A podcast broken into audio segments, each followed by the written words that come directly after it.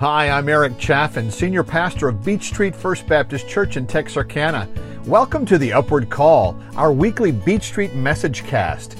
If this is your first time to connect with us, we invite you to discover more at www.beechstreetfbc.org.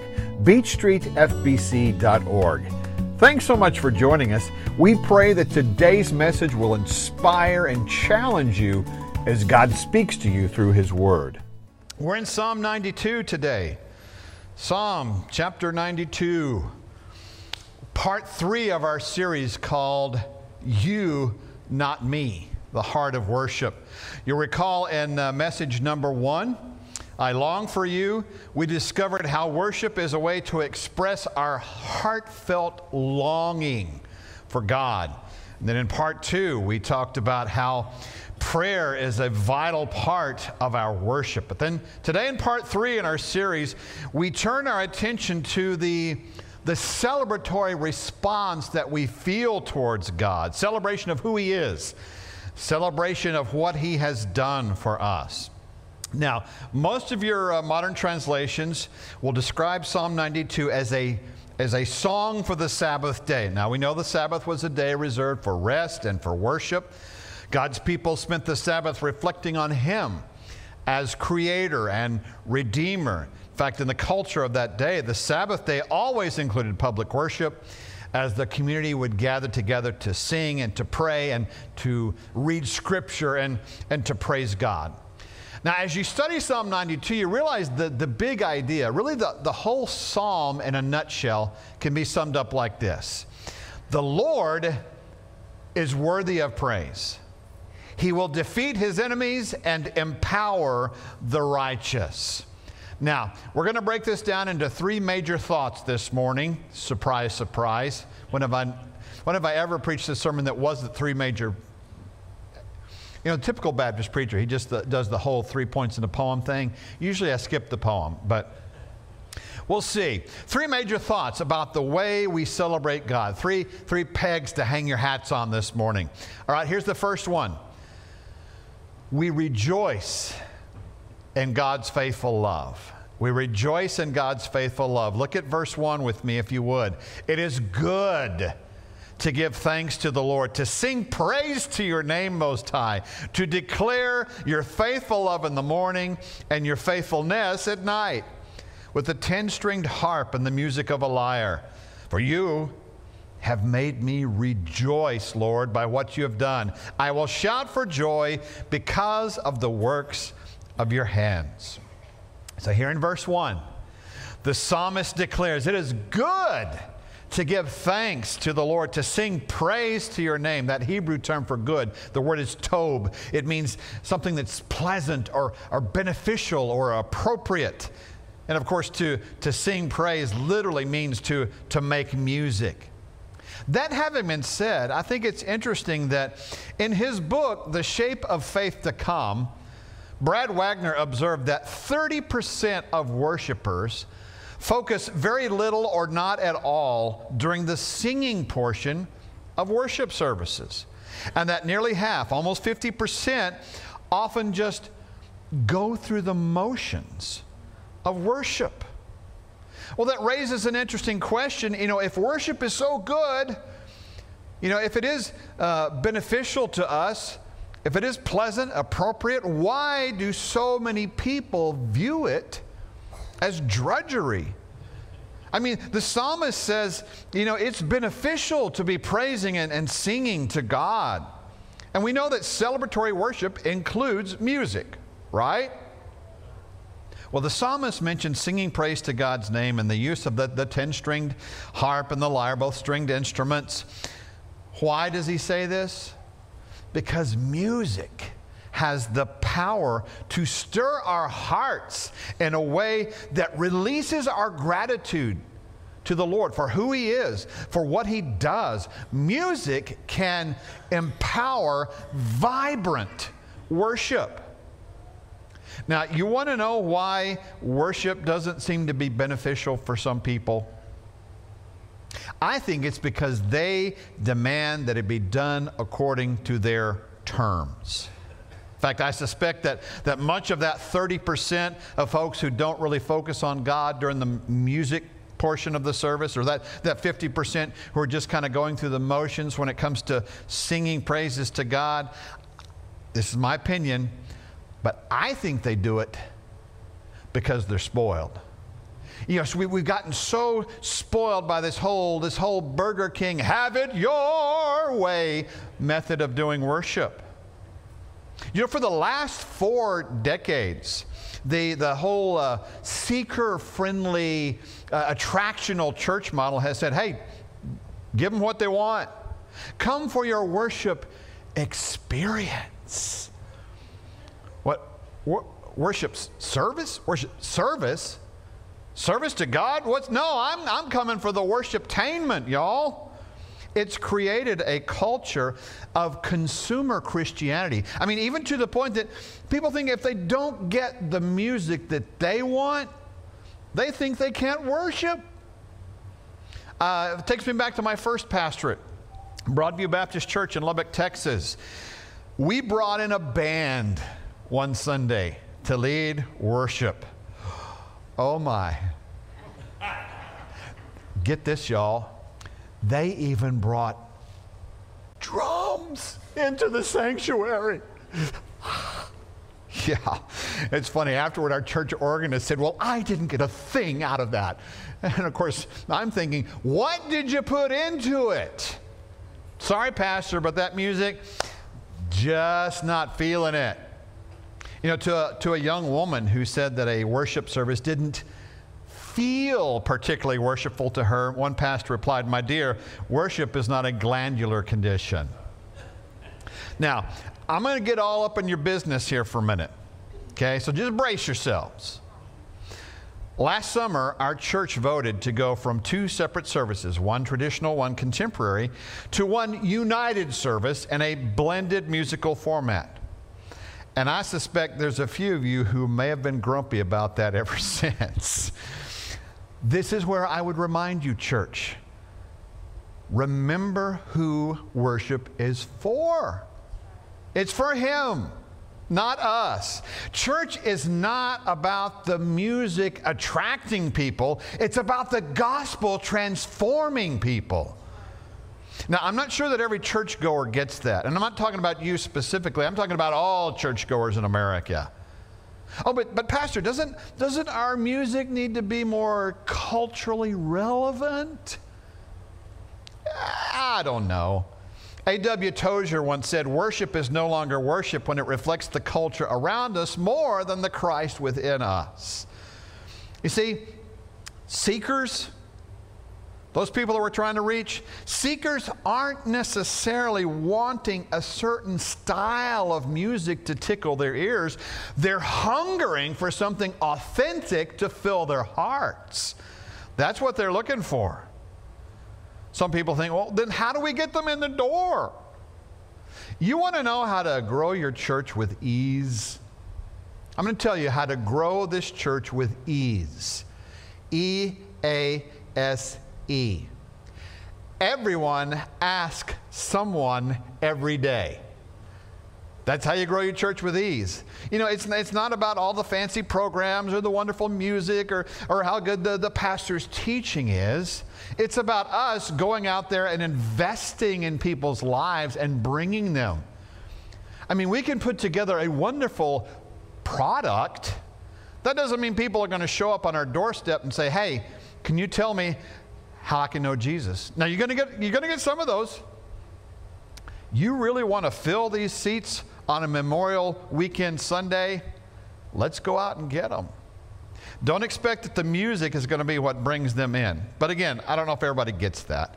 I see a lot of Christians who refuse to worship God on His terms and demand that it only be done on their terms. Give me more organ. Nope. Give me more drums. No, uh, give me more old song. No, I want more new songs. Give me more Matt Redman or Chris Tomlin. No, I want more Fanny Crosby hymns. More elevation worship. Nope. More Gaither songs.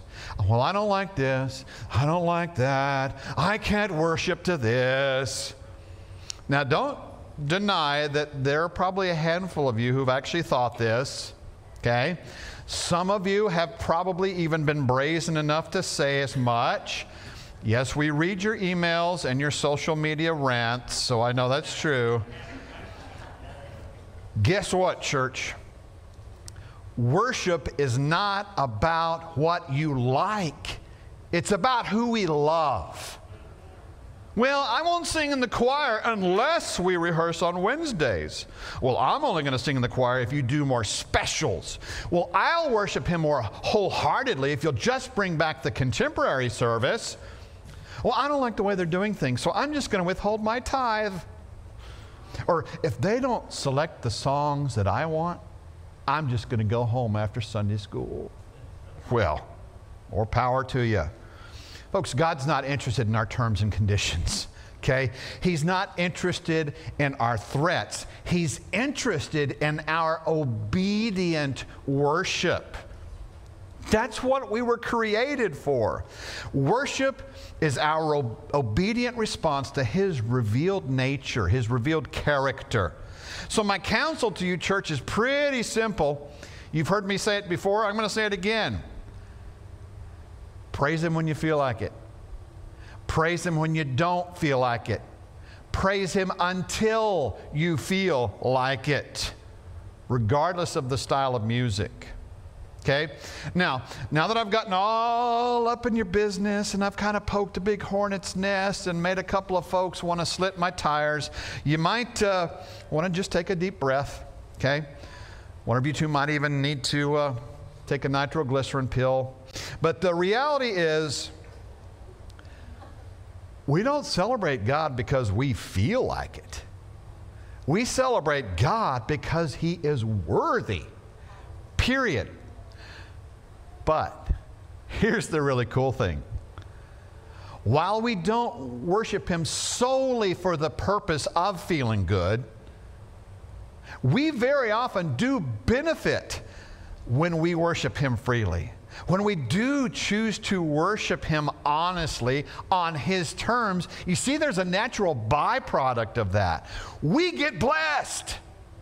That's why the psalmist said, It is good to give thanks to the Lord, to sing praise to your name most high. Good. It is pleasant, it is beneficial, and it is appropriate to give thanks to the Lord. Now, you'll recall from a couple of weeks back in part one of this series the definition of worship that we established.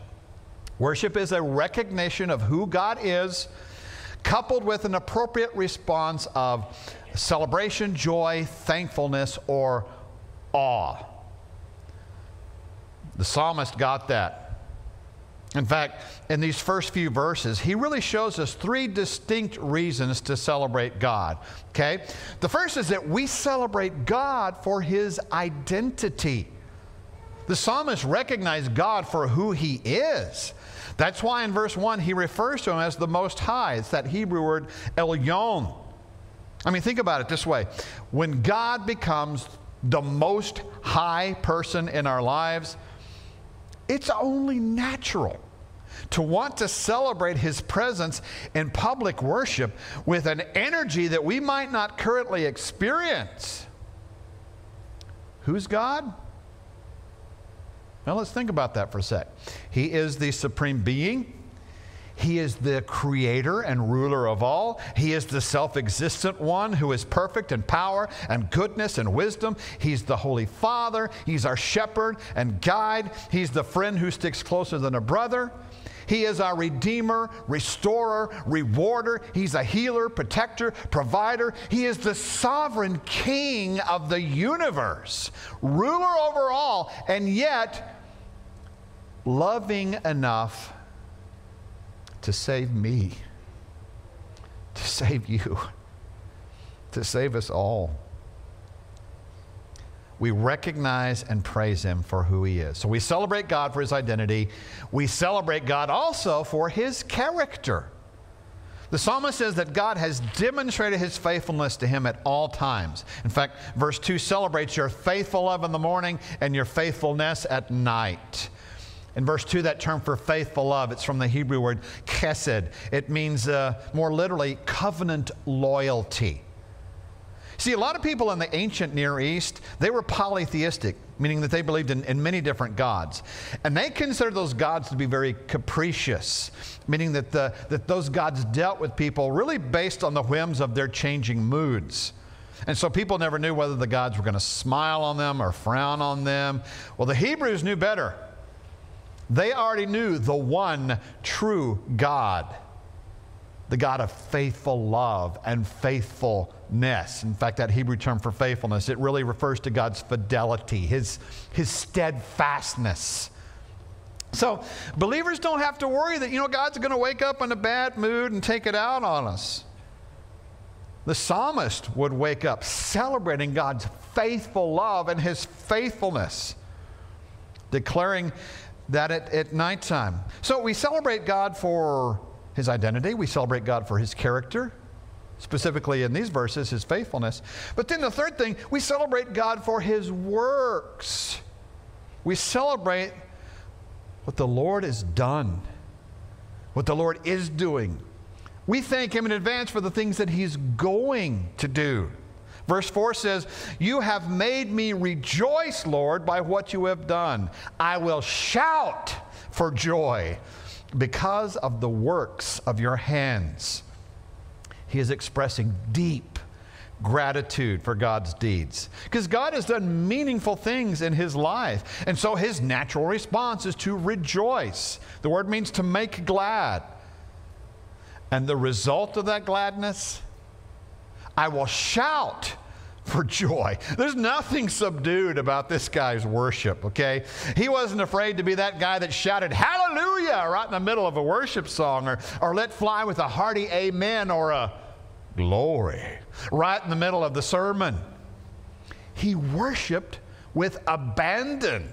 He unashamedly rejoiced in the Lord for the works of his hands. Note the plural works. God's continually involved in what we do, particularly when we respond to His presence, when we worship Him, when we seek His counsel. And so ask yourself this What has God done in my past that I can celebrate?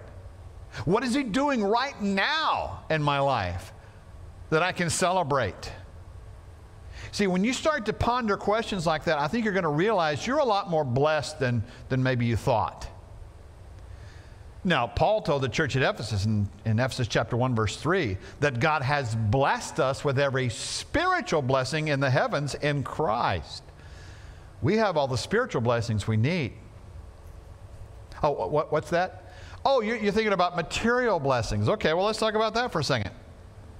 You see, if you have a roof over your head, a car to drive, a job to go to, and food on your table, did you know that you are already more wealthy than 90% of the rest of the world? You're rich. Talk about blessings. In fact, church, if God never did another thing for you ever for the rest of your life, you could still praise Him because He gave you Jesus. He granted you forgiveness and salvation and eternal life. That's something to get excited about. All right, so in these first four verses, we see the psalmist has really shown us that we celebrate God for his identity, his character, his his works. We rejoice in God's faithful love. But here's the second thing I want you to notice from our text. We also recognize God's eternal justice. We recognize God's eternal justice. Look at verse 5. How magnificent are your works, Lord! How profound your thoughts! A stupid person does not know. A fool does not understand this. Though the wicked sprout like grass and all evildoers flourish, they will be eternally destroyed. But you, Lord, are exalted forever.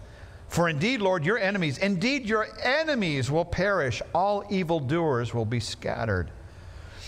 So, in these few verses here, the psalmist really he, he summarizes two great eternal realities. First, in verse 5, he's still praising God for his works and for his greatness. I have no idea what happened there. I blame Satan. I don't know, sometimes stuff just happens. Um, he's still praising God for his, his works and for his greatness. Then in verse 8, he says that God is exalted forever. That word means to be, to be lifted up on high, to be held in high esteem. Folks, no matter how bad things seem here on earth, I mean, the, the nation on the verge of going broke, some psycho madman invading other countries, mass shootings in schools and shopping malls and churches. Nothing can cancel the magnificence, the, the awesomeness of our God. That is an eternal reality. But see, then, here in these verses, the psalmist thoughts to, they, they turn to a different eternal reality as he celebrates God's justice. Know what it says in verse 6 here. A stupid person does not know. A fool does not understand this. That Hebrew phrase, stupid person, it, it, it means like a, a, brutish man, a man with, you know, with, without sense. He's, he's got no spiritual sensibilities. The psalmist describes him as a fool or a, a simpleton. When it comes to God's majesty and, and his greatness, the fool just he doesn't get it. Either he doesn't understand the magnificence of God's works and how profound God's thoughts are, or he doesn't understand the fate of the wicked, or maybe both. So, what about the fate of the wicked? Look at verse 7. Though the wicked sprout like grass and all evildoers flourish, they will be eternally destroyed. Verse 9 says, Your enemies will perish, all evildoers will be scattered. That term evildoer really just re- refers to people who perpetually are wicked, who continually practice deception. And so the psalmist is saying that through their lies and deceit, these wicked people may actually gain temporary advantage, might even seem to sprout and, and flourish, you know, like grass, but, but it's all short lived. Psalmist warned that they would be eternally destroyed. A Hebrew phrase that means to be exterminated forever. Okay, that doesn't mean to be exterminated once and that's it. Exterminated forever. So don't misunderstand what this verse is saying. And let me just chase a, a, tiny theological rabbit here. It's not an argument in favor of what's called annihilationism. Okay, that's the fancy $10 theologian word. Annihilationism is the belief that all unbelievers will not suffer an eternity of suffering in hell, but that their souls will instead be extinguished, annihilated, if you will, after death, and that they'll cease to exist in the afterlife. But that's not what the Bible teaches us about eternity. And so, you know, as we read this, we really have no way of, of, of, softening the language or the terminology here. What the psalmist is saying that those who go through life ignoring God's ways and his works are going to face a, a certain disastrous eternity. And verse 6 says they can't even see it. They're so caught up in delusion that they cannot see their own predicament. You know, it kind of it makes me think of the, the kid on the college campus, the, the, the frat bro who drinks himself to drunkenness just to be the life of the party. Party makes a fool of himself, but then he goes out later and causes a car wreck. You know, like those who prize the acceptance of their friends so highly that they will engage, engage in, in, in dangerous, foolish, even illegal behaviors, but in the end, they still come to ruin. Now, as we read this, church, it really presents to us you know, kind of an ethical conundrum. Is it ever right to rejoice in judgment and, and the associated suffering of anyone, even the wicked? I mean, doesn't Jesus in the Sermon on the Mount, Matthew 5, doesn't he say that we should love our enemies and pray for those who persecute us? Of course, that's the same Jesus who, according to 2 Timothy 4 1, will judge the living and the dead. Well, as Christians who are longing to show compassion, the kind that reflects the grace that, that we have all received, we can't forget the innate sense of justice in God's created order. Yes, every human being, even our worst enemy, has inherent worth because he is an image bearer. He is one who has been created in the image of God. Now, folks, if we truly honestly pondered the horrors of hell, man, we wouldn't wish that on our worst enemies. So Christians should be mindful of that in the way that we view and treat others.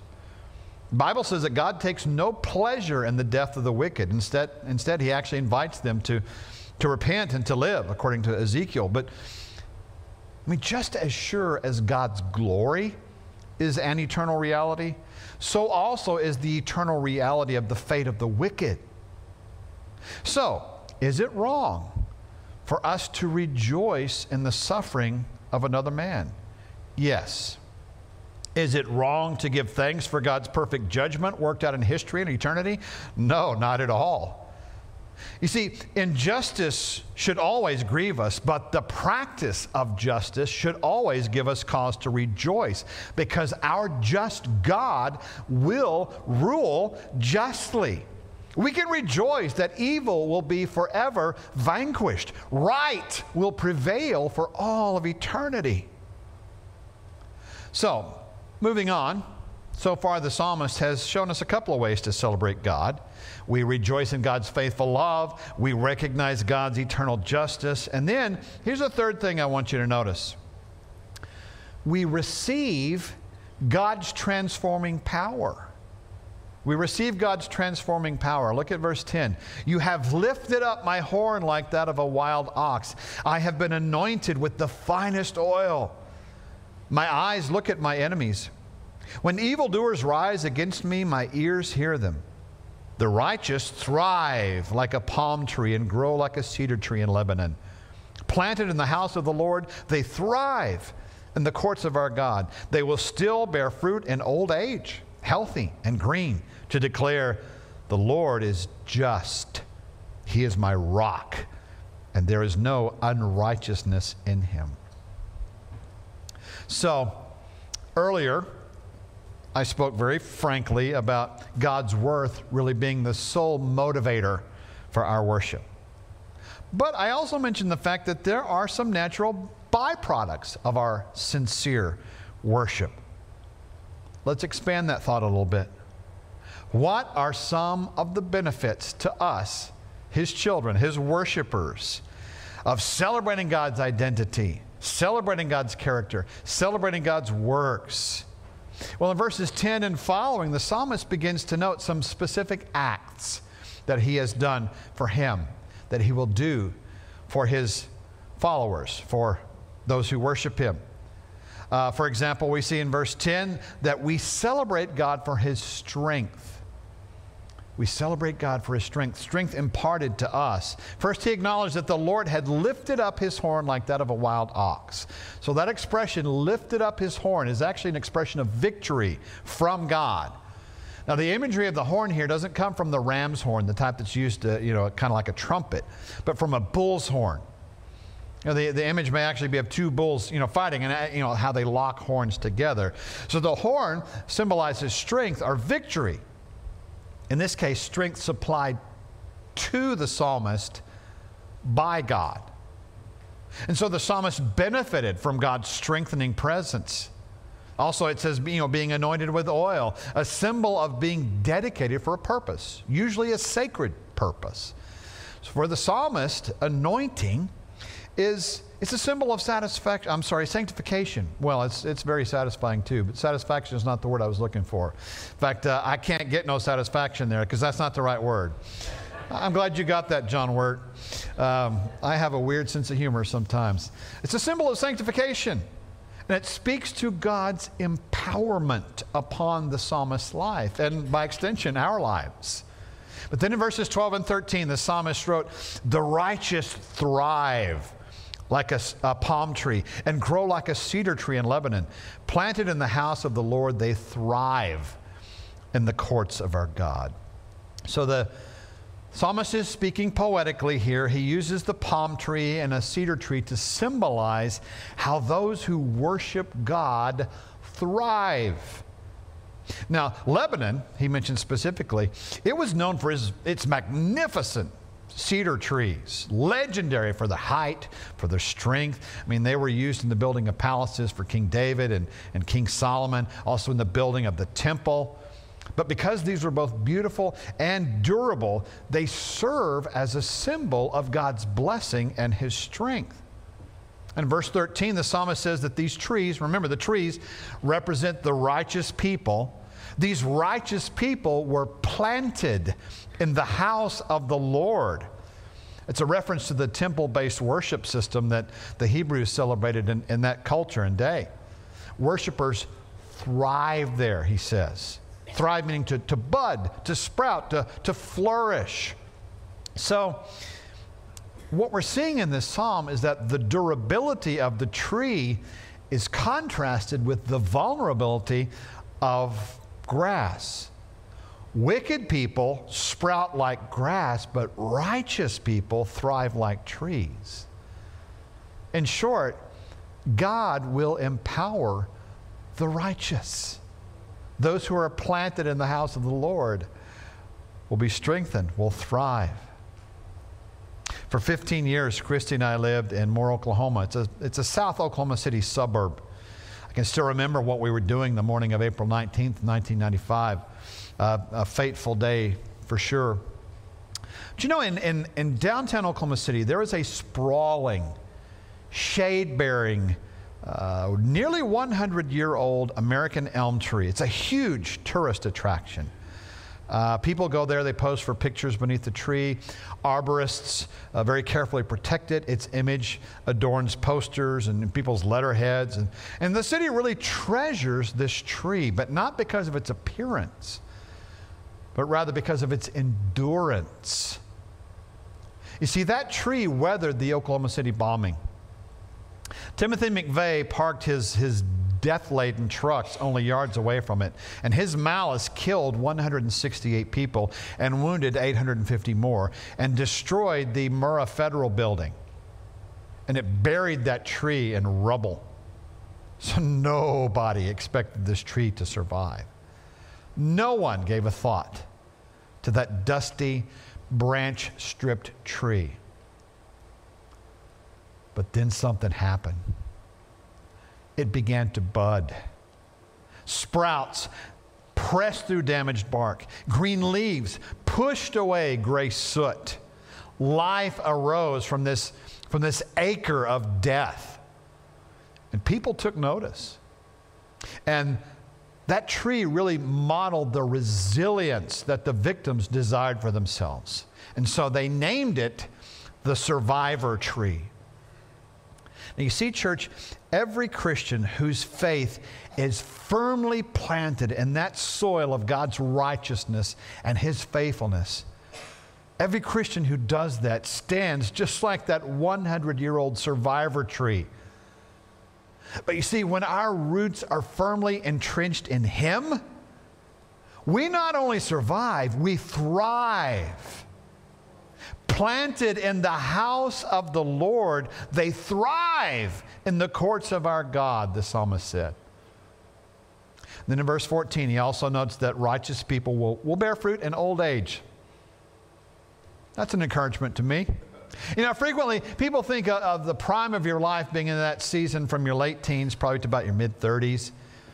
Actually, there was the results of a study that came out early last year that revealed that people really don't begin to hit their creative peak until they're in their 60s. I got something to look forward to, y'all.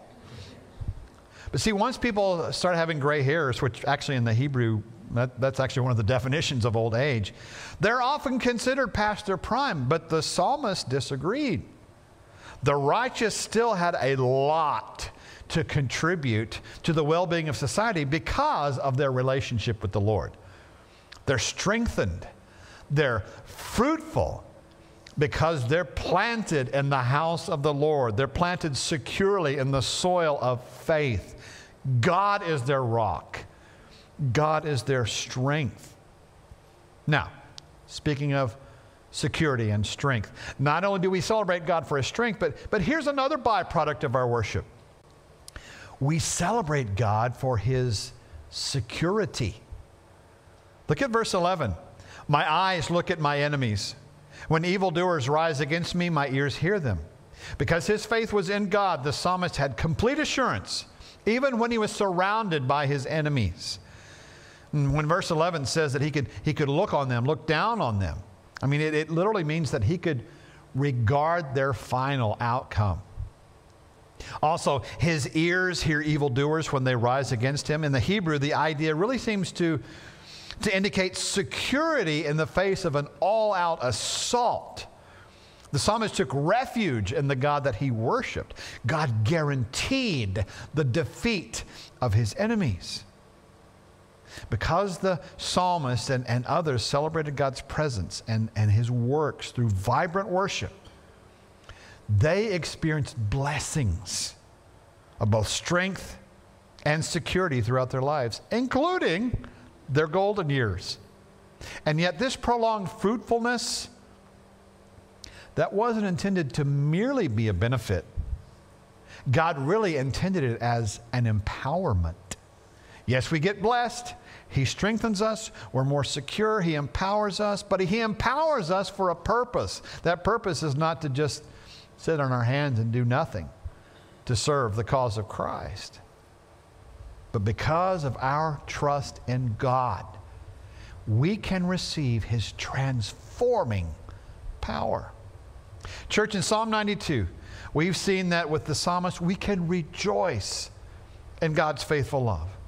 We celebrate God for who He is, for what He's done. And because He's righteous, we recognize God's eternal justice. But let me ask you what reasons in your own life can you give for celebrating God? I mean, we've already seen some of the benefits, the, the byproducts of worshiping God. And as natural byproducts of our faith in Him, our worship of Him, we're able to celebrate His, His strength, the security that He gives us. You see, all of that comes back to a simple truth. It all begins by knowing Him, by focusing on Him, not ourselves. See, our worship is actually hindered if we don't have a foundational knowledge of His character, of His identity, of His faithfulness, of His works. So here's a hard question have you just been like that 50% we talked about earlier? Just been going through the motions when it comes to worship? Maybe you need a little help on how to make your, your worship here on Sunday mornings, make it more positive. And when you come to church here at Beech Street First Baptist Church at 6th and Beech at 1045, what can you do to make this more positive, more fruitful. Let me share a few points with you. Call them, call them counsel, advice, life points, whatever. Actually, I took these from Shane Pruitt. He's a guy that works with the North American Mission Board. But several practical things I would share.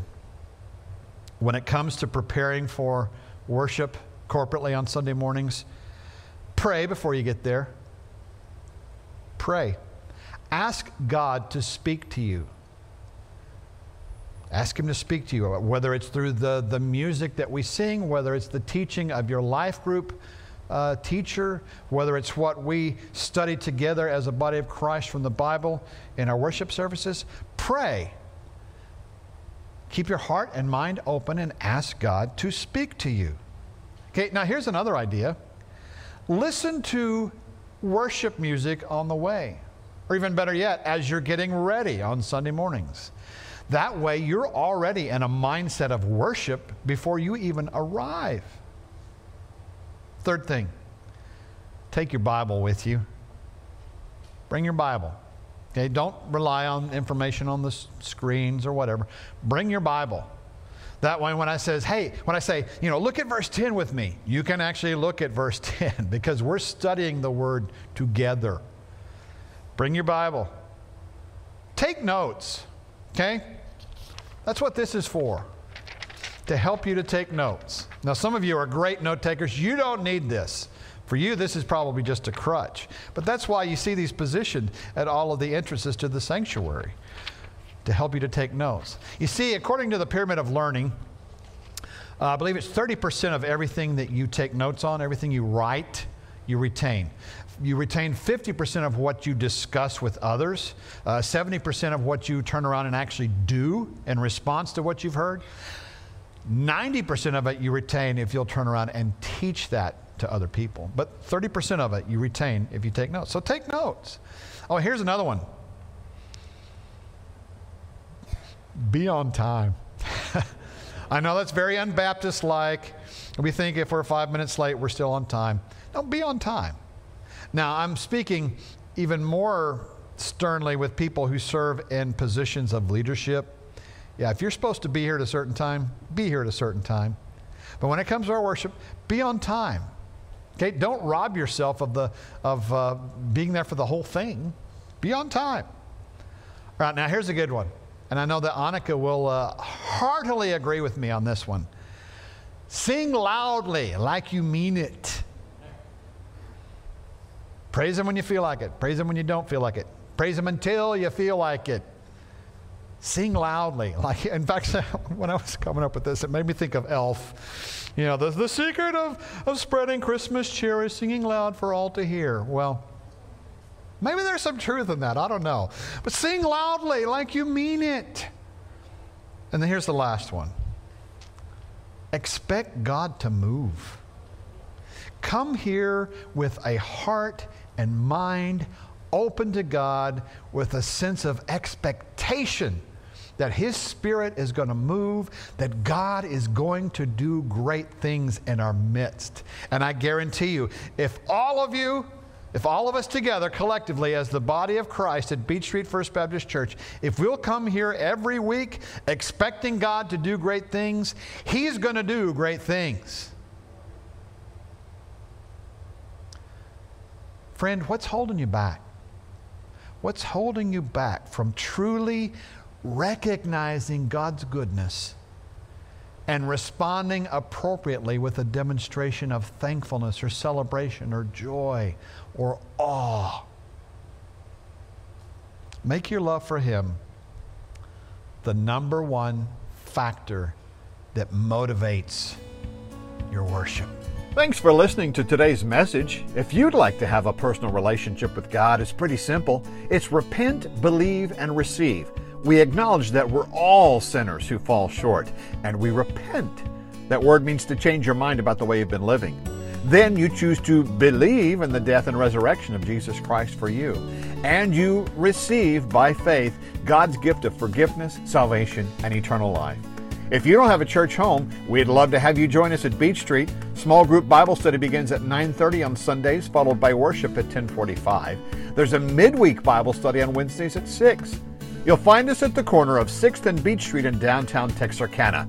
And for more info, visit our website at beechstreetfbc.org.